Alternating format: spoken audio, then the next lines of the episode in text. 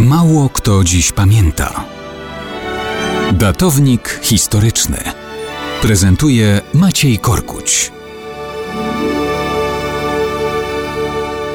Mało kto dziś pamięta o poranku 21 listopada 1759 roku, kiedy w zatoce Quiberon marynarze francuscy i brytyjscy mogli zobaczyć skutki bitwy z dnia poprzedniego. To był czas wojny siedmioletniej. Niby to wojna państw europejskich. Z jednej strony Wielka Brytania, Prusy i Hanower, z drugiej Francja, Austria, Rosja, Szwecja i Saksonia. Później do Anglii dołączy Portugalia, do Francji Hiszpania. Biorąc jednak pod uwagę, że walki toczyły się również w koloniach i to z udziałem także Indian, była to wojna o wymiarze globalnym. Oczywiście kluczem do sukcesu był stary kontynent, więc Francuzi szykowali flotę do przeprowadzenia inwazji na Wyspy Brytyjskie.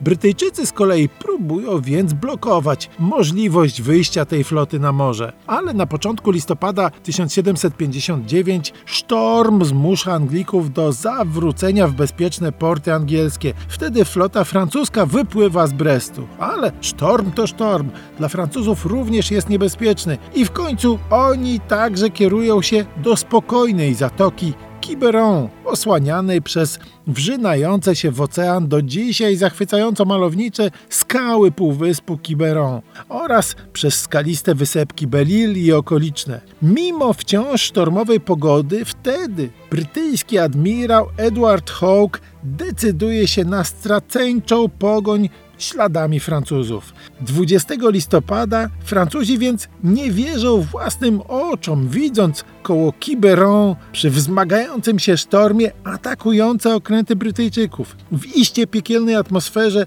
wśród wściekłych wichrów i gigantycznych fal, bitwa zamienia się w bezładne utarczki poszczególnych okrętów, którym dodatkowo zagrażają rafy i mielizny.